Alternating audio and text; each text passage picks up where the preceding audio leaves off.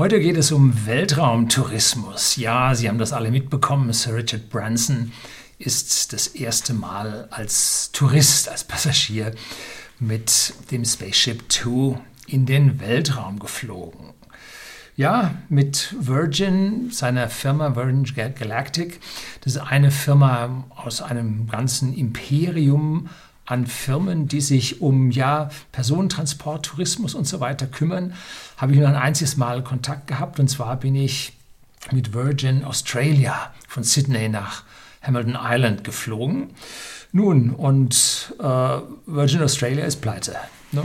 Hat Richard Branson pleite gehen lassen müssen, ging nicht anders, wurde von Bain Capital dann übernommen. Und die anderen Operations von ihm sind nicht wirklich ausgelastet. Virgin Atlantic wurde zu einem Großteil, wurde also nicht staatlich gerettet und wurde zum Großteil von einem Hedgefonds und einem Konkurrenten, ich meine, es wäre Delta, übernommen. Äh, Kreuzfahrtschiff kennt man ja von ihm auch, dieses Riesending, äh, laufen momentan auch nicht gerade super. Und Virgin Galactic musste jetzt einen Börsengang machen, um die Liquidität zu sichern. Allerdings haben die keinen direkten IPO gemacht, sondern so ein SPAC, Akquisition vorgenommen, ging schneller, brachte 800 Millionen ein und zuvor hat Richard Branson in Virgin Galactic schon eine Milliarde Dollar investiert gehabt. So, aber Schluss mit lustig. Ähm, die Krise trifft Sir Richard Branson. Ja, die Queen hat ihn geadelt, er ist Brite. Mit dem Alter jetzt von 70 Jahren hart. Nun, äh, er wird seine Insel, seine Privatinsel behalten und auch sonst wird es ihm nicht so schlecht gehen. Aber das große Imperium hat einen ganz massiven Schlag von ihm bekommen und er dürfte in der Liste der reichsten Milliardäre weltweit stark, also um viele, viele, viele Plätze zurückgefallen sein. Ähm, dennoch hat er es geschafft, in den Weltraum jetzt zu fliegen und hat allerdings viele Probleme gehabt. Das hat sehr lange gedauert und einmal ist ein Triebwerk auf dem Prüfstand explodiert. Drei Tote, Techniker und mehrere Schwerverletzte. Ein Prototyp ist abgestürzt, ein Pilot ist dabei ums Leben gekommen. Und heute soll es nicht um dieses gehen. Der Weg in die Modernität ist mit zahlreichen Unglücken gepflastert. Aber der Mensch gibt da nicht auf. Und heute geht es einmal um die Politik, ja, auch die ist dabei. Dann geht es um die Physik und dann auch um die Wirtschaft. Da geht es nämlich Konkurrenz. So, seien Sie gespannt. Jetzt gleich geht's los.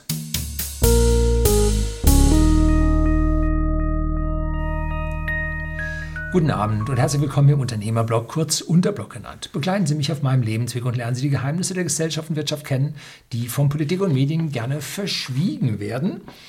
Und Heute gibt es Tourismus ins Weltall. Das ist nicht neu. Nein, wurde nicht jetzt gerade erst von Sir Richard Branson erfunden. Nein, es waren schon zwei Touristen auf der ISS, auf der internationalen Raumstation. Nun, wer hat sie geflogen? Die Russen haben sie geflogen.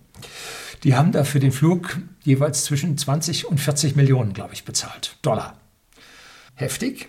Aber der Flug von Richard Branson erfolgte jetzt nicht mit zahlenden Gästen, sondern mit ja, Personal aus dem eigenen Unternehmen. Von, mit ihm und drei weiteren Mitarbeitern. Und dieses Spaceship Two hat also zwei Piloten und Platz für sechs Gäste. Und da waren jetzt also zu viert belegt. Nach etwa einem Dutzend Jahren an Entwicklung und Erprobung hat es geschafft. Also hier meinen herzlichen Glückwunsch dazu. Und ich bin also im positiven Sinne neidisch. Also ich habe keine Missgunst. Ich hätte selber gerne in so einem Sitz gesessen. Ja, ich gebe es zu, als studierter Luft- und Raumfahrtingenieur hat man da seinen Hang zu. Mir waren die 250.000 fürs Ticket allerdings ein bisschen teuer. Jetzt sind 600, 700 Leute vor mir dran. Ich habe noch nicht bestellt. Ich habe immer angenommen, es wird billiger. Wenn man mal so drüber nachdenkt, was das jetzt so kostet, ah, weiß ich nicht, ob die Tickets so viel billiger werden können. Nun gut, Konkurrenz belebt das Geschäft. Und da kommen wir dann am Ende des Videos ja auch dazu. So, 600 Passagiere haben 250.000 Dollar je Passagier bezahlt, macht also zusammen 150 Millionen Dollar. Das reicht also bei weitem nicht aus. Das war eine Vorzahlung, das Geld hat er ja schon. Und investiert hat er also über eine Milliarde. Wie viel von den 800 Millionen des Börsengangs jetzt noch da sind, sollte eigentlich ordentlich was da sein. Und davon muss er jetzt ja weitere Raumschiffe bauen, damit hier einfach die Anzahl an Personen, die hier ordentlich Schotter bezahlt haben, in den Weltraum kommen und dann vor allem neue Kunden kommen, die frischen Cashflow ins Unternehmen bringen. Also das ist die wirtschaftliche Aufgabe, hier möglichst schnell, möglichst viele Personen in den Weltraum zu bringen und über diese Skalierung dann die Preise senken zu können, dass noch mehr kommen. Und dann muss man hier die Preiselastizitätskurve sauber nachfahren, dass man hier sein Geld verdient. Und Richard Branson mit seinen Unternehmungen hat es ja geschafft, mit günstigen Preisen viele, viele Leute anzuziehen. Er ist also an dieser Stelle nicht der Falsche. So. Was ist der Weltraum? Die Wall Street. Nein, das ist die Reklame, die häufig vor meinem Video kommt, von Jens Rabe. Äh, der Weltraum beginnt ja hier irgendwo da oben, aber wo? Da sind sich die Politiker und die Wissenschaftler nicht einig. Naja, die Politiker sind sich nicht einig, aber äh, die Physiker und die Wissenschaftler im Prinzip schon. Und es gibt da eine Definition, und zwar gibt es einen Theodore von Karman. War das ein Ungar? Ich meine ja. Bin mir nicht sicher, habe den da nicht so genau gegoogelt. Jedenfalls in Wikipedia können Sie nachlesen, was es mit dieser Karman-Linie, die nach seinen Gedanken entstanden ist, auf sich hat. Und zwar jetzt Zitat von Wikipedia Deutschland, die im äh, MINT-Bereich gut sind. Ne?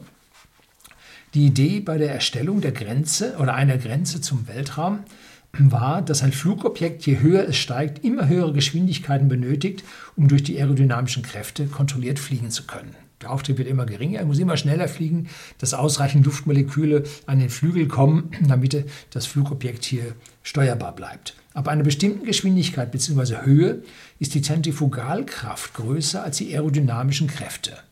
Ein Raumschiff äh, außerhalb der Lufthülle hat ein Gleichgewicht zwischen Zentrifugalkraft und Erdanziehungskraft und fällt damit um die Erde. Es fliegt so schnell, fällt dabei runter zur Erde, aber erst hinter der Erde. Und dann fliegt es immer weiter und fällt immer hinter der Erde runter und kommt nie an die Erde an. Es bleibt im Orbit. Zentrifugalkraft und Schwerkraft heben sich gegenseitig aus, auf. Also, ab einer ist die Zentrifugalkraft größer als die aerodynamischen Kräfte. Die Luftfahrt ist damit bedeutungslos. Dafür wurden zahlreiche Berechnungen durchgeführt, die ergaben, dass die Grenze bei einer Höhe von ca. 100 Kilometer gesetzt werden kann. Von Karman schlug die gerundete Höhe von 100 Kilometern vor, die von den anderen Wissenschaftlern akzeptiert wurde und relativ nah an den berechneten Ergebnissen liegt. Ich habe da ein Video gedreht zur ersten kosmischen Geschwindigkeit. Da können Sie mal rauskriegen, wann also dann ein Satellit oben bleibt, wenn man ihn nur schnell genug schießt. Ne? Dieser Zustand, also diese Karman-Linie, hängt nur vom Zustand der Atmosphäre ab. Bei höherer Dichte sind es vielleicht 105 Kilometer, bei geringer Dichte nur 95 Kilometer. Und man hat dann 1996 den Ansari X-Prize ausgelobt. Der kommt von der X-Prize Foundation. Und damit müssen zwei private, bemannte Flüge größer 100 Kilometer binnen 14 Tagen mit demselben Fluggerät äh, absolviert werden und das Preisgeld betrug 10 Millionen Dollar und stand dem ersten zu, der folgende fünf Anforderungen erfüllte und Richard Branson hat es geschafft. Das Raumfahrzeug muss von privater Hand finanziert und gebaut werden. Check. Das Raumschiff musste zweimal innerhalb von zwei Wochen eine Höhe von mindestens 100 Kilometern erreichen. Check.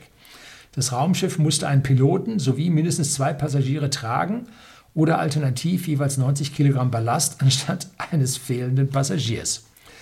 Mindestens, sonst hätten sie da zwei Jockeys mitgenommen, ne? mindestens 90 Prozent des Raumschiffs musste wiederverwendbar sein.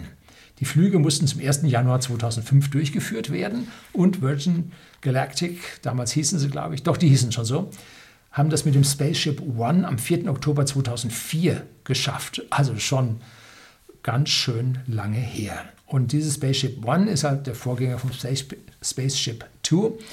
Und äh, die sind also da mit geringem, mit möglichst geringer Nutzlast sind die also da auf die 100 Kilometer, auf die 100,5 Kilometer geflogen. Die USA definiert den Beginn des Weltraums jedoch bei 50 Meilen. Das sind 80,4672 Kilometer. Und warum ist das jetzt so niedrig? Warum nehmen die nicht die 100? Nun, das lag am Kalten Krieg. Ne? Äh, die Satelliten halten sich auf dieser Höhe von 80 Kilometern für mehrere Umläufe. Und wenn man die Bahn nun elliptisch macht, dass der immer nur kurze Zeit auf 80 Kilometer runterkommt und ansonsten deutlich höher ist, äh, dann hält die Bahn auch deutlich länger. Ich habe ein Video über die Starlink-Satelliten von SpaceX gedreht, finden Sie auch in den Show Notes unten verlinkt. Ähm, da beschreibe ich auch, in welchen Höhen über Grund die Flugkörper welche Lebensdauern haben. Das geht also, wenn Sie auf 80 Kilometer Höhe fliegen, sind es Stunden. Sind Sie auf 100, 150 Kilometer, äh, dann sind es Tage bis Wochen. Äh, darüber dann Monate, Jahre. Und irgendwann sind Sie bei Tausenden von Jahren und der Mond, der bleibt da oben viele, viele, viele Millionen Jahre dort oben. Und mit diesen Satelliten wollte man die Russen ausspionieren. Also bis auf 80 Kilometer runter, Fotos machen und dann wieder hoch. Und über amerikanischen Grund und Boden hat man dann Filmkapseln abgeworfen. Ja, die Russen haben das genauso gemacht. Ähm, ja, und die Russen haben damit dann diesen 80 Kilometern Höhe auch zugestimmt. Alles darunter ist nämlich Luftraum und bedarf der Zustimmung der jeweiligen äh, lokalen Behörden. Und deshalb wurden ja dann auch diese U-2-Flugzeuge, die deutlich drunter flogen, dann auch im Kalten Krieg auch mal hin und wieder abgeschossen. Ne? Eins über Russland oder Sowjetunion und über Kuba auch. Ne? So, diese von Karman-Linie wurde schon relativ früh durchbrochen und zwar schon in den 40er Jahren des letzten Jahrhunderts und zwar äh, mit dem Team in Pennemünde. Da hat das Aggregat 4, hat also da diese Linie locker überschritten. Äh, später hat man die nicht so hoch fliegen lassen. Damals hieß es dann schon Vergeltungswaffe 2. Das war ein Angriff, das heißt Angriffswaffe 2, hätte man die nennen müssen. Ne? Und äh, damit wollte man ja dann 1000 Kilometer weit schießen oder zumindest mal mehrere hundert Kilometer weit schießen und also nicht so mehr in die Höhe, sondern mehr in die Weite. Ne? So, und damals hat man also auch schon eine Höhe von über 100 Kilometern erreicht. Ich meine, es wären 140 gewesen. Nageln Sie mich nicht fest, so geschichtsfest bin ich nicht. Aber ist so eine Rakete, die man da hochschießt, für den Tourismus eine gute Lösung? Die Rakete war nämlich damals danach kaputt. Ja, okay, die trugen auch einen Sprengstoffkopf, da einen Sprengkopf oben drauf, die waren eh kaputt. Aber so sind die Menschen nun mal. Ne? Haben sie das Feuer erfunden, kurz drauf haben sie es als Waffe eingesetzt. Ja. Billiger geht es mit dem Trägerflugzeug. Wenn man also ein gutes Stück zum Weltraum mit einem Flugzeug zurücklegt und von diesem Flugzeug aus dann startet. Auch da gibt es äh, deutsche äh, ja, Vordenker in dieser Hinsicht. Und zwar war das Eugen Senge. Der hat das theoretisch bearbeitet und er schuf die Vorarbeiten mit seinem sogenannten Raumboot. Bis 1964 arbeitete er bei den Junkerswerken an der RT8, dem Raumtransporter 8. Und da gibt es ein schönes Bild von dem auf dem digitalen Deutschen Museum, gebe ich Ihnen unten den Link auch. Das war also eine Unterstufe als Flugzeug und eine Oberstufe auch mit Flügeln, so wie Space Shuttle. Und da haben sie dann Gedanken sich darüber gemacht, wie sie das schaffen können. Und daraus hat dann der äh, Herr Hitler, wie der Churchill ihn genannt hat, äh, dann den USA oder Antipodenbomber bauen wollen. Ne? Mm, ja.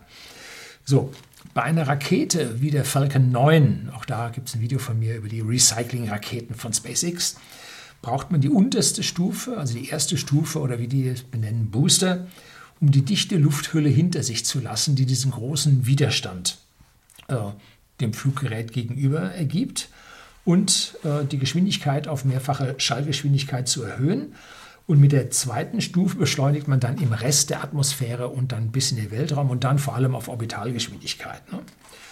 Mit so einem Trägerflugzeug macht man das anders. Man hängt nämlich das Raumschiff unter dieses Flugzeug und fliegt mit dem auf die größte Höhe, die dieses Flugzeug schafft. Ähm, die typische Verlöschungsgrenze, was ich so im Studium gelernt habe, von diesen äh, Flugtriebwerken liegt irgendwo bei 14, 15 Kilometern. Bei den üblichen Langstreckenflugzeugen, die modernen Triebwerke gehen dann ein gutes Stück weiter schon. Wo die verlöschen, weiß ich jetzt nicht.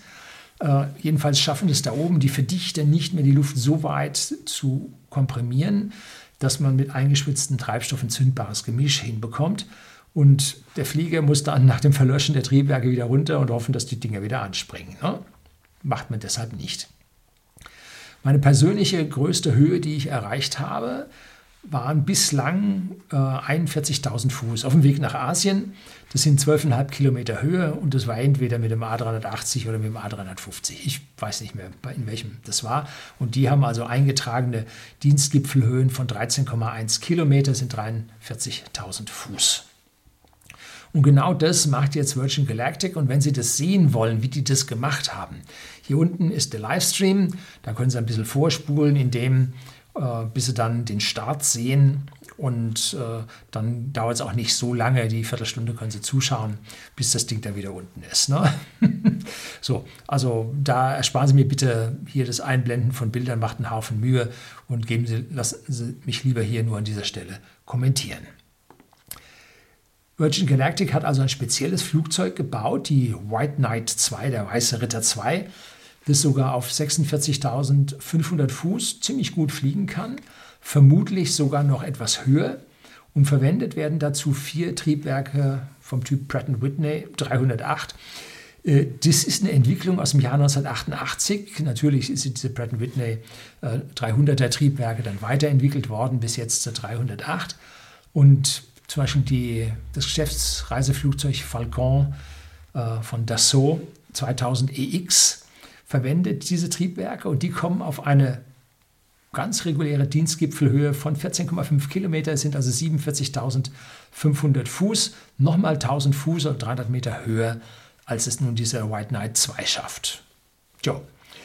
Das ist ein Zweirumpfflugzeug, schaut ziemlich schräg aus, ist aber auch nicht neu. Zweirumpfflugzeuge hat man schon im Zweiten Weltkrieg gebaut, wenn der Platz für ja, die einziehbaren äh, Fahrwerke, die Verdichter für große Höhen und dann die Kanonen und so weiter alles nicht ausreicht, hat man zwei Rumpfflugzeuge gebaut. Wie verrückt ist das?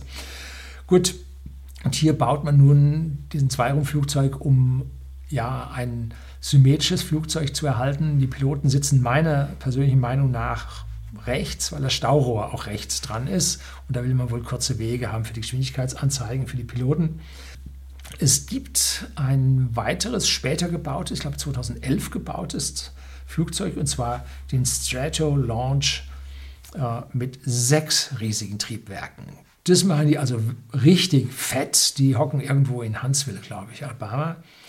Und das hat eine Spannweite von 117 Metern eine Länge von boah, über 70 Metern und ist damit das größte Flugzeug der Welt. Von der Spannweite, glaube ich, das jemals größte gebaute Flugzeug, aber die starten ja nur an einem Flughafen und landen dort wieder, eben zum Starten von diesen äh, Satelliten. Und zwar starten sie da gleich die ganze Oberstufe mit wow, 20, 25 Tonnen, äh, schießen sie dann von da oben weg. Also White Knight 2 ist deutlich kleiner und hat nur vier Triebwerke und ist damit natürlich dann auch deutlich billiger. Man will ja nicht in den Orbit, sondern man will ja nur einen Hopser bis oberhalb der Weltraum, der politischen Weltraumlinie erreichen. Und zum X-Prize haben sie natürlich viel, viel weniger Passagiere mitgenommen. Das Ding war viel leichter und damit haben sie dann sogar die über 100 Kilometer geschafft. Ne? Und dieses Starten von Flugzeugen kann man auch von einem ganz normalen Jumbo machen. Und da gibt es auch von Richard Branson eine Firma, nennt sich Virgin Orbit. Und die haben im Januar 2021, also jetzt vor einem halben Jahr, erfolgreich die ersten kleinen Satelliten in den Orbit geschossen von einer 747 mit der typischen Virgin äh, Cosmic Girl oder so ähnlich haben sie das Ding getauft. Äh, also dieses Trägerflugzeug alles andere als ungewöhnlich und alles andere als neu, bloß in dieser speziellen Bauart halt eben. Ne? Und es geht also dann mit diesem Flugzeug rauf auf 14 Kilometer und dann wird das Raumschiff Unity bei einer Geschwindigkeit von 0,5 Mach ausgeklingt. Was ist Mach? Nun, Mach ist die Schallgeschwindigkeit.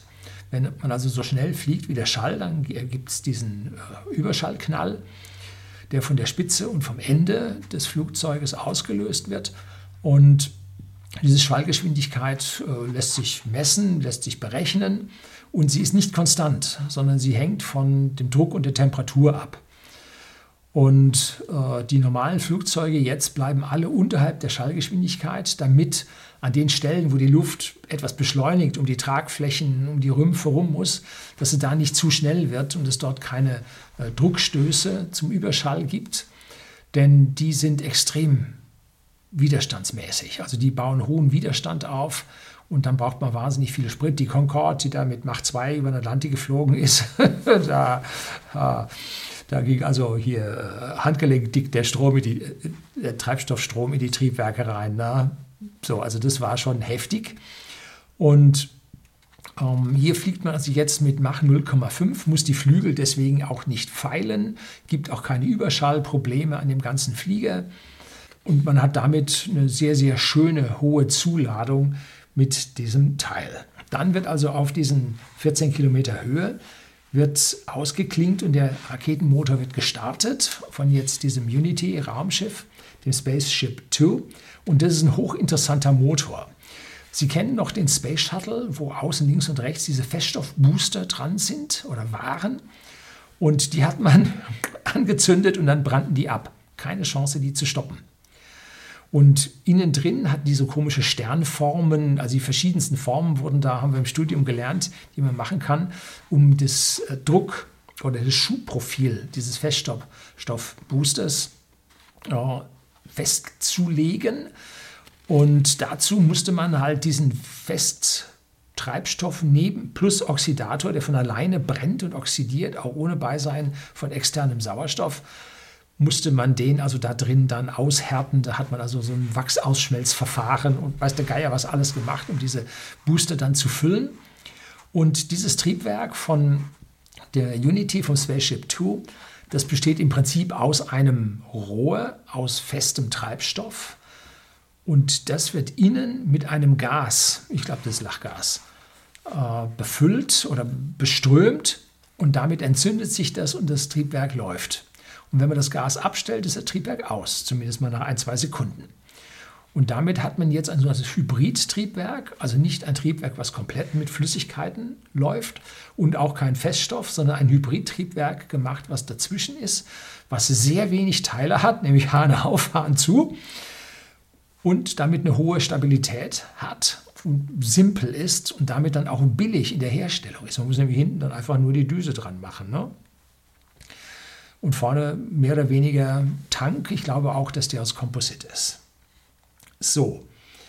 Es gibt einen schönen, äh, eine schöne Beschreibung, weil einer der ersten dieser Motore ist dann ins Smithsonian Museum gegangen und zwar im 2019 hat Richard Branson den dann gespendet, diesen alten Motor. Und das Ding hat einen Schub von 320 Kilonewton. Das ist jetzt, wie viel ist das? Nun, äh, 10 Newton gibt ein Kilo auf der Erde. Ähm, und 32 Kilonewton bedeutet also einen Schub von, jetzt Einheiten falsch, 32 Tonnen. Ist also schon was und das Ding selber wiegt nur 1,4 Tonnen ist was, inklusive Treibstoff. Ne? Also da muss man schon sagen, das ist ein vertreffliches Verhältnis, wenn man den Treibstoff damit einbezieht. So, man sieht dann in dem Video, wie die also einen Kick kriegen, wie wenn man mit dem Tesla Model S Performance oder Model 3 Performance hier reintritt und die Köpfe fliegen zurück und im Livestream wurde das also dann soft geredet, dass das also eine schöne, sanfte Beschleunigung wäre und so. da tritt ihr einer ins Kreuz wahrscheinlich will man da die Kunden nicht abschrecken. Ne? Unmittelbar nach dem Ausklinken, jetzt kommen ein paar technische Daten von der Flugbahn, wird der Motor gezündet.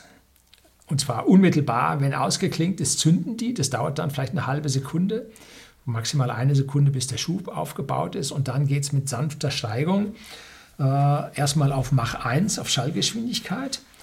Das heißt, in acht Sekunden habe ich da aus dem äh, Video rausgemessen oder rausgeschaut, beschleunigen die um etwa 500 Kilometer pro Stunde. Da oben ist Schallgeschwindigkeit ungefähr 1000 Kilometer pro Stunde. Und da also von Mach 0,5 auf Mach 1 in 8 Sekunden. Hm, das ist so Tesla. Noch nicht Roadster, Roadster geht schneller, aber doch Tesla Model 3. Dann Ab Mach 1,3 geht es mit einem Bogen bis in die Senkrechte und dieser Bogen dauert so rund 20 Sekunden. Und wenn man es nachher sich dann genau anschaut, dann ist das keine Senkrechte. Sie sagen nur Senkrechte, ist aber ziemlich senkrecht, aber nicht ganz senkrecht. Ne? Und dann beschleunigen Sie mit diesem Triebwerk, was permanent mit identischem Schub läuft, bis Mach 3. Also Nach 32 Sekunden haben sie Mach 2 und nach 58 Sekunden haben sie Mach 3,1. Und das in 130.000 Fuß Höhe entspricht 40 Kilometern. Bei einer Minute und zwei Sekunden war dann Brennschluss und sicherlich die letzten zwei Sekunden brennt also der Rest ab. Da geht dann der Schub zurück und es ist also nicht so, dass man dann nach vorne mit dem Kopf fliegt, sondern da glaube ich schon, dass der, das Versiegen des Schubes hier mit dem Abbrennen des letzten Treibstoffs dann sanfter geht. Und das ist dann bei 140.000 Fuß Höhe bei 42,6 Kilometern Höhe. So, jetzt ist das Ding antriebslos. Und damit haben sie noch nicht mal Hyperschall erreicht, was man normalerweise beim Mach, größer Mach 5 äh, annimmt. Das Raumschiff hat jetzt eine Energie von 1,5 mv Quadrat. M kennen wir nicht, V kennen wir, macht 3,1. Und diese kinetische Energie lässt jetzt das Raumschiff steigen. Das wird aber immer langsamer. Ähm, und dabei kippt das Raumschiff dann, kann ich jetzt mit der Hand nicht, auf den Rücken, also nicht seitlich, sondern so vorwärts rum und klappt die Leitwerke hinten, die beiden links und rechts Leitwerke an, damit man über die großen Fenster über den Passagieren dann die Erde sieht. Dann in diesem Parabelflug darf man sich also auch abschnallen, kann die Schwerelosigkeit äh, kennenlernen. Manche Leute werden sie nicht genießen, äh, kennenlernen. Äh, aber wer nun Achterbahn gefahren ist und ein paar Loopings geflogen ist äh, da zwischendrin äh, nicht schlecht wird, der äh, versteht auch das, lernt auch das. Wobei ungefähr sagt man, 50 Prozent der Astronauten auf der ISS haben also mit Magenproblemen, um nicht zu sagen, Bröckchen lachen, Probleme, wenn nämlich dieser Zustand der Schwerelosigkeit nicht, nicht mehr aufhört, ewig läuft also ewig, Monate läuft, ne? bis die da sich adaptiert haben. Aber so nach zwei, drei Tagen hört man, haben die dann adaptiert. So. Und jetzt könnte man im Prinzip ausrechnen, ich habe es nicht gemacht, vielleicht macht es einer, äh, dieses in halb mv Quadrat gegen die potenzielle Energie rechnen, die das Raumschiff jetzt mit dem Ansteigen gewinnt, gegen das schwere Feld der Erde. MAG mal H. Ne? Das ist auch das, was die Elektroautos bergauf gewinnen. MAG mal H, wenn es runtergeht, brauchen die keine Energie zum Runter. Rauf braucht man mehr. So, und jetzt könnte man also hier ein halb mv Quadrat gleich MAG mal H äh, gucken und dann schauen, wie weit geht es denn. Ne? Nun, wer diese Schwerelosigkeit nun erleben will, das geht billiger.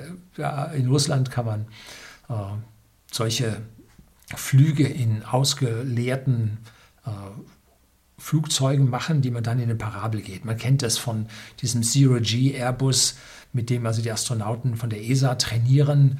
Da kann man also einen schönen Parabelflug machen. Da dürfen dann auch mal ein paar Journalisten mitfliegen.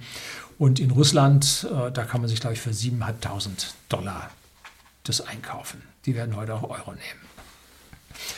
Gut, die Gipfelhöhe, die mit diesem Parabelflug erreicht wurde, waren 282.773 Fuß. Das war zumindest die höchste Zahl, die ich da gesehen habe. Macht 86,2 Kilometer, größer 80 Kilometer, größer 50 Meilen. Check, Weltraum politisch erreicht. Aber sie waren dabei immer noch Mach 1,1 schnell.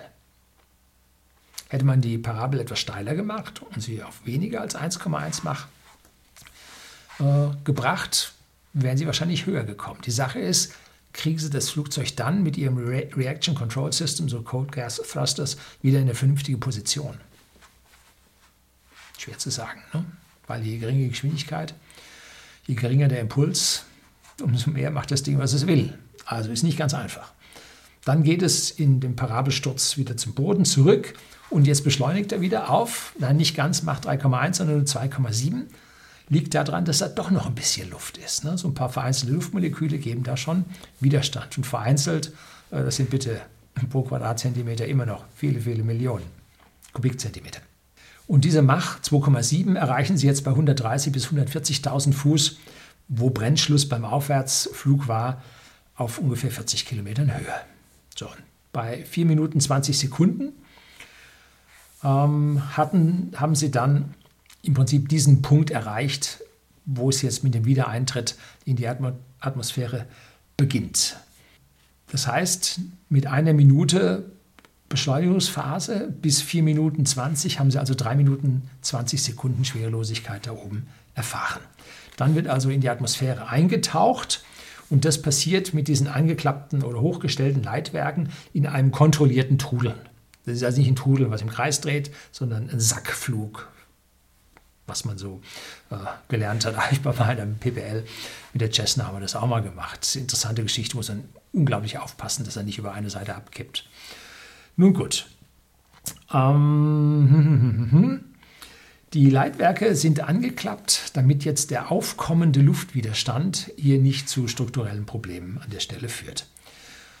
Bei 100.000 Fuß Höhe, also 30 Kilometern, haben sie immerhin äh, Mach 1,7 und das bringt dann schon einen gewissen Widerstand. Und erst bei 80.000 Fuß auf 24 Kilometer Höhe haben sie dann Mach 1. Das heißt, hier bauen sie 0,7, also 700 Kilometer pro Stunde circa, bauen sie also auf 20.000 Fuß Höhendifferenz. Fast sieben Kilometern bauen die ab. Da wird schon gebremst. Das ist schon, ist schon was. Ne? Wenn man dann tief genug ist, werden also die Leitwerke wieder in Flugposition geführt und das hatten sie bei einem Flug vorher, also nicht einem, sondern viele Flüge vorher, hatten sie das gemacht gehabt und zwar zu früh. Und dann ist es da tatsächlich zur strukturellen Beschädigung gekommen und dann ist das Raumschiff an der Stelle abgestürzt. Nicht so total abgestürzt, aber doch ziemlich abgestürzt und bei der Landung haben sie Bruch gebaut und ein Pilot ist gestorben, der andere war verletzt. So, dann gehen sie runter bis auf Mach 0,4 und dann äh, drehen sie also die Leitwerke in Flugposition und nehmen dann anschließend, wenn das alles passiert ist, bei Mach 0,4 nehmen sie die Nase wieder runter und beschleunigen wieder auf Mach 0,7, glaube ich, haben sie dann maximal wieder drauf gehabt. Und zur Landung äh, verringern sie dann die Geschwindigkeit auf Mach 0,3. Das Ding fliegt also gar nicht mal so schlecht und ist damit am Ende aerodynamisch vermutlich ein Stück weit besser als der Space Shuttle. Dem haben sie so große Flügel nicht verpassen können, weil je größer die Abbremsung dann in der Atmosphäre drin war, umso heißer wurden die. Und äh, die Kacheln beim Space Shuttle haben so viel dann am Ende auch nicht ausgehalten. Das war also grenzwertig. Aber hier mit 0,3 also mit 300 äh, Kilometern pro Stunde lässt sich da vertrefflich fliegen. Angezeigt werden 210 Miles per Hour, waren also 340 Kilometer pro Stunde im Final. Und dann kommt der Flare und im Touchdown hatten sie 270 Kilometer pro Stunde, pro Stunde drauf. Das ist ein bisschen mehr, aber vielleicht 10, 15 Prozent mehr als so ein Airliner. Also gemähte Wiese, kein Problem für einen Piloten. Der Flug dauerte so irgendwo 14 Minuten, 17 Sekunden bis zum Berührung des ersten Rades. Äh, auf der Landebahn und äh, dann bei 20 Sekunden, 14 Minuten, 20 Sekunden war das zweite Rad dann unten. Und der Alan Shepard, der erste Astronaut der USA, hat am 5. Mai 1961 einen Flug von 15 Minuten 22 Sekunden hingelegt. Allerdings dann auf einer Höhe von 187 Kilometer mit der Mercury 3 oder so. Was war das? Ja, Friendship. Friendship 7, glaube ich, ist das Ding dann getauft. Das heißt also, 60 Jahre nachher gibt es ein ähnliches Erlebnis für den privaten Millionär. Ah, nicht Millionär, man braucht ja nur eine Viertelmillion. Sollte sie aber überhaben. Ne? Gut, gibt es jetzt Konkurrenz? Kommen wir langsam zum Ende. Ja, ich habe ein Video über Blue Origin gedreht. Und zwar Blue Moon. Finden Sie auch in den Show Notes unten drunter verlinkt. Und da gibt also Jeff Bezos von Chef von Blue Origin, gibt also da auch Ausblicke, was sie machen, was sie vorhaben. Und die New Shepard, das ist deren Rakete, die sie gebaut haben, benannt nach Alan Shepard, äh, erreichte am 23. November 2015 eine Höhe von 100,5 Kilometern. Jetzt genau merke ich, das äh, Spaceship One hatte 105 Kilometer, habe ich mich dann zwischendrin versprochen. Dieser, äh, äh dieser New Shepard hat also die 100,5 Kilometer überschritten, allerdings zuerst ohne Passagiere. Hm. Am 20.07.21, also jetzt in einer Woche, soll der Erstflug mit Passagieren erfolgen, und zwar Jeff Bezos, sein Bruder und eine Dame, Namen habe ich mir jetzt nicht aufgeschrieben, mit 82 Jahren Alter. Das war eine der Damen, die damals alternativ für den Weltraum ausgesucht wurden, aber von Präsident Johnson, ach, hört auf mit dem Scheiß oder sowas ähnlich, hat er gesagt.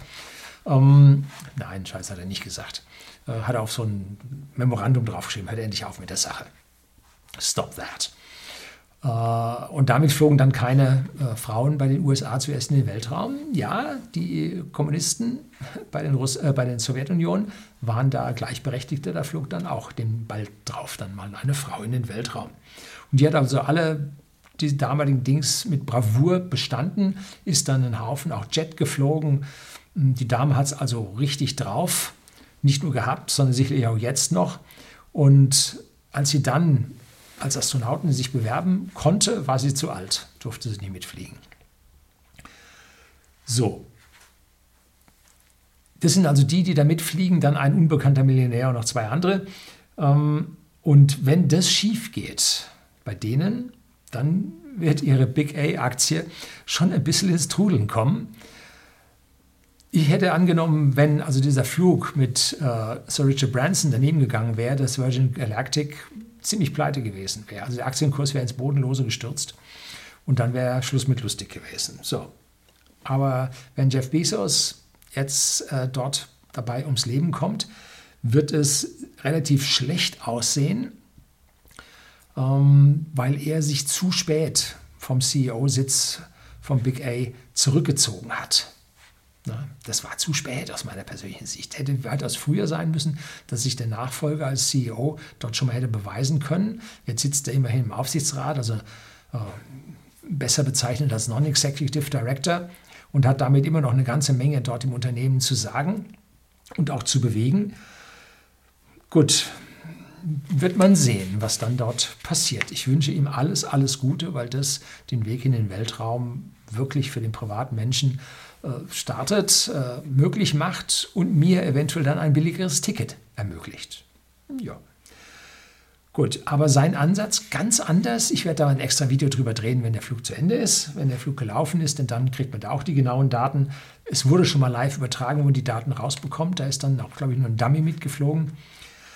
Und zwar hat der eine Rakete mit flüssigem Sauerstoff, also flüssigem Wasserstoff als Treibstoff und flüssigem Sauerstoff als Oxidator und verwendet dazu das BE3-Triebwerk, was er für seine großen Raketen, die 2022, 2023 dann auch mal in die Luft gehen werden und dann wirklich die Eroberung des erdnahen Raumes mit großen Habitaten ermöglichen soll. Das hat er einfach darüber genommen. Und dieses BE3-Triebwerk ist schon ganz schön, äh, funktioniert ganz gut. Eins von diesen Triebwerken hat er auch schon an die United Launch Alliance verkauft, meine ich. Ähm, bin mir nicht sicher, ob es das ist oder ob es ein, ein anderes von der Unterstufe war, ein stärkeres. Bin mir nicht sicher. So, das ist jedenfalls jetzt ein Abfallprodukt. Der findet auch nur eins. Seine Oberstufe braucht davon zwei.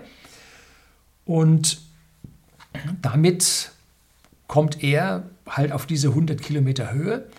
Und es sollen von diesen äh, Raketen sechs Stück gebaut werden. Das vierte ist jetzt, hat man Anfang 2015 irgendwann verlautet, das vierte fliegt jetzt und hat jetzt schon zwei Flüge absolviert und wird mit dem dritten Flug jetzt Passagiere mitnehmen.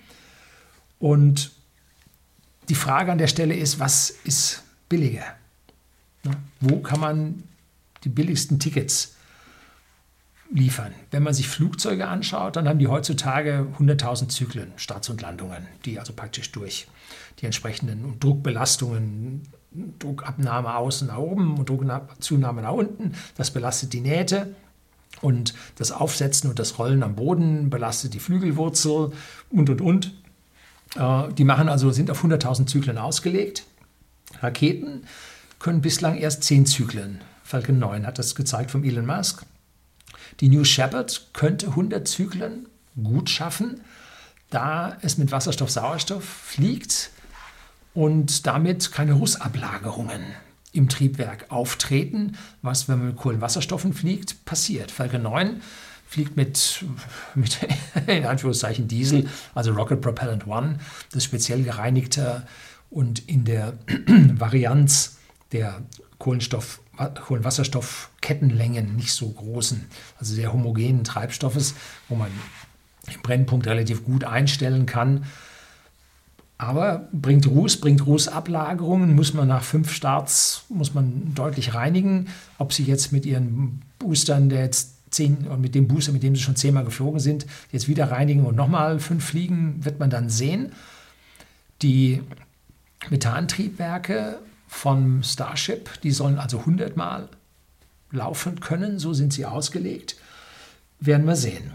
Wenn man jetzt sagt, die äh, New Shepard kann 100 Mal fliegen und nimmt 600 Passagiere dabei mit, dann kommt eine Abschreibung auf jeden Passagier so über den Daumen gepeilt von 5.000 bis 10.000 Dollar. Hm, das ist schon mal ein Teil des Preises. So ganz billig wird man damit ja nicht werden können. Äh, bei Zielpreisen von einigen 10.000 Dollar, so 20.000 Dollar waren mal angeplant, ähm, ist das ein erheblicher Prozentsatz vom Flugpreis. Aber mit dieser New Shepard braucht man keine vier Piloten. Zwei für das Startflugzeug, White Knight 2, und zwei für die Unity, ähm, um in den Weltraum zu kommen. Diese vier Piloten haben sicherlich jetzt konservativ gerechnet, ähm, Gehaltskosten, jetzt nicht nur Lohn und Gehalt, sondern auch, die wollen Krankenversicherung, Versicherung überhaupt für die Familien, äh, Steuern und was da so alles anfällt, von einer Million. Kann ich mir schon vorstellen im Jahr. Bei 50 Flügen pro Jahr macht das die doppelte Kosten von der Abschreibung. ja. Wird man später mit halber Pilotenanzahl fliegen? Ich kann es mir vorstellen, weil eine Commercial Pilot License muss man keine Multi-Crew-Cockpit-Lizenz für haben. Kann man auch mit einem Piloten fliegen. Ne? Wenn für kurze Flüge, heute im Business Jet kommt nur ein Pilot mit, ne? braucht man keinen zweiten. Die Rakete startet autonom. Man braucht allerdings unten eine Kontrollcrew dabei. Gut, einen Air Traffic Controller braucht man am Boden auch. Das ganze Betanken, das ganze technische Personal braucht man auch. Äh, wie viel, was ist billiger? Puh, keine Ahnung. Äh, sehr, sehr schwer äh, zu rechnen. Die ersten gibt es, ich glaube im Handelsblatt war das drin, die haben gerechnet, also der Preis kann überhaupt nicht sinken. Das sehe ich nun nicht so. Da sehe ich dann schon einen Preis, aber ob wir aus dem sechsstelligen Bereich runter in den fünfstelligen kommen, vielleicht so 50, 40.000 hinkriegen für einen Flug, das wird dann schon anspruchsvoll. Jedenfalls nicht in den nächsten zwei Jahren aus meiner Sicht. Die Flugzeit von New Shepard auch 10 bis 11 Minuten bei 4 Minuten Schwerelosigkeit. Also das äh, Erlebnis ist vergleichbar. Da die Kapsel am Fallschirm schwebt und nicht im Gleitflug runterkommt, ist es am Ende halt kürzer. Der Parabelflug ziemlich genau, identisch. Ab 40, 45.000 Fuß geht es dann im Parabelflug nach oben. So, beide, Sir Richard Branson und Jeff Bezos, haben sehr, sehr viel, extrem Erfahrung im Skalieren von Tätigkeiten, von Dienstleistungen, von technischen Prozessen. Extrem viel. Richard Branson mit Touristen ja, und Jeff Bezos mit Waren und Computern. Vergessen wir nicht, äh, dass die Amazon Web Services, größte Cloud-Anbieter der Welt, da werden die eigentlichen Milliarden verdient. So. Habe ich mich nun schon eingetragen für so einen Flug? Nee, habe ich noch nicht. Ähm, weil ich kann mir vorstellen, dass bei irgendeinem der ersten Flüge dann doch irgendwann mal was daneben geht. Und dann ist dieses Unternehmen vollkommen raus aus dem Rennen. Und genau dann werde ich auf den anderen setzen und mich dort einkaufen. Zu dem dann ähm, möglichen oder aufgerufenen Preis werden wir dann sehen, welche von diesen Firmen das ist. Aber schön ist es, wenn beide es schaffen und beide im Preis nach unten gehen. Und wenn dann der Preis in eine mir genehme Größenordnung gesunken ist, dann werde ich zuschlagen. Wie hoch das ist, liegt von der zukünftigen Entwicklung unserer gesamten Wirtschaft ab und von whisky.de, dem Versender hochwertigen Whiskys an den privaten Endkunden in Deutschland und in Österreich, wie unsere Ertragslage an dieser Stelle dann ist. Äh, ob dann da genügend für mich abfällt, um so einen Flug machen zu können. Das soll es gewesen sein. Herzlichen Dank fürs Zuschauen.